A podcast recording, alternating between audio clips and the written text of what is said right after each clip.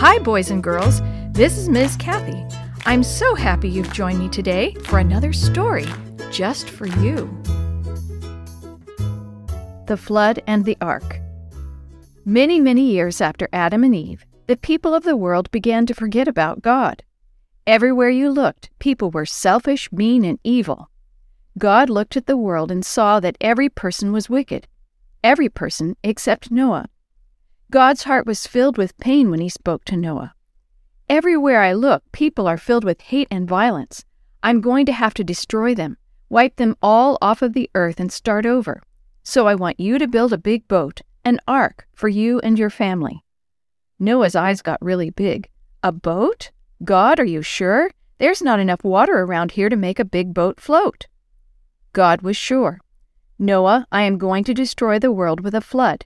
If you do what I ask, you and your family will be saved. Noah must have pinched himself to be sure he wasn't dreaming. But God, are you sure? I don't know how to build a big boat like that. God was sure. Noah, I will tell you exactly how to build it. Use cypress wood to make it 450 feet long, with one big door in the side and a window going around the top. Noah must have asked, God, are you sure? My family is not that big. God was sure. The ark has to be big because it is going to carry two of every kind of bird and animal, seven of every kind of animal that you can eat. They will fill the earth again after the flood. So Noah began the job God had given him. He gathered the wood and began to build the ark. Before long, a crowd of people gathered to see what he was doing. What is it? they asked. The biggest house in the world? Noah stopped hammering and shook his head. No, it's a boat. There's going to be a flood. Everyone who heard him laughed. Ha! You must be crazy, Noah. A flood big enough to float a boat that big would cover everything. That's right, Noah said.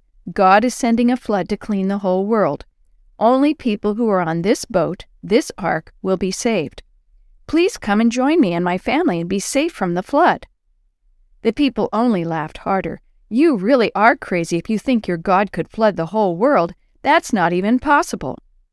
But Noah kept building, and whenever a crowd would gather, he would preach to them about the coming flood. Give up your wicked ways and follow God, he would say. The flood is coming. You must come into the ark to be safe. But the people only laughed at him. As the years went by, Noah's sons grew up, and they helped him build the ark also. Finally, one day, there was no building left to do. The ark was finished. Then God spoke to Noah again. Gather the animals into the ark, he said. It's almost time for the flood. Noah asked, Are you sure, God? It will take a long time to gather all those animals. God was sure. Look, Noah, was all he said. And Noah looked out and saw long lines of animals walking toward the ark. Two by two and seven by seven, the animals and birds moved right up the ramp and through the door into the ark parrots, ferrets, baboons, raccoons, kangaroos, and bandicoots. They came flying, hopping, slinking, and trotting to the space Noah and his sons had built for each one. Then God spoke again. Now, Noah, move your family into the ark. It's almost time. This time, Noah didn't ask any questions. He moved his family into the ark, then stopped and spoke to the crowd that had gathered to watch. Once more he said, The flood is coming. Please come into the ark and be saved. But no one would listen. They just kept laughing. Noah, you said you were building a boat. It looks more like you were building a zoo, and your family must be going into the last cage. Sadly, Noah turned and followed his family into the ark. Then God closed the big door behind him. For seven days they waited, but nothing happened. Outside, the people laughed and shouted even louder. But on the eighth day, something did happen. Black clouds filled the sky, and fat raindrops hit the top of the ark. The rain began to fall faster and harder until it seemed like the sky had turned into a waterfall. Now the people outside the ark weren't laughing. They were shouting for someone to open the door and let them into the ark, but it was too late.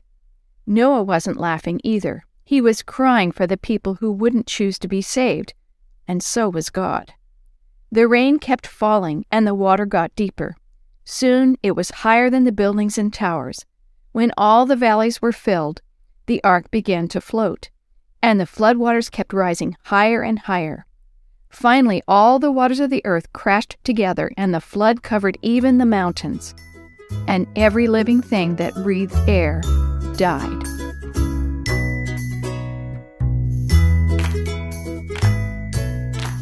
The story you have heard today is from the Shoebox Kids Bible Stories, written by Jerry D. Thomas and used with permission from the Pacific Press Publishing Association. If you're interested in any other books published by the Seventh day Adventist Church, please visit AdventistBookCenter.com or call 1 800 765 6955.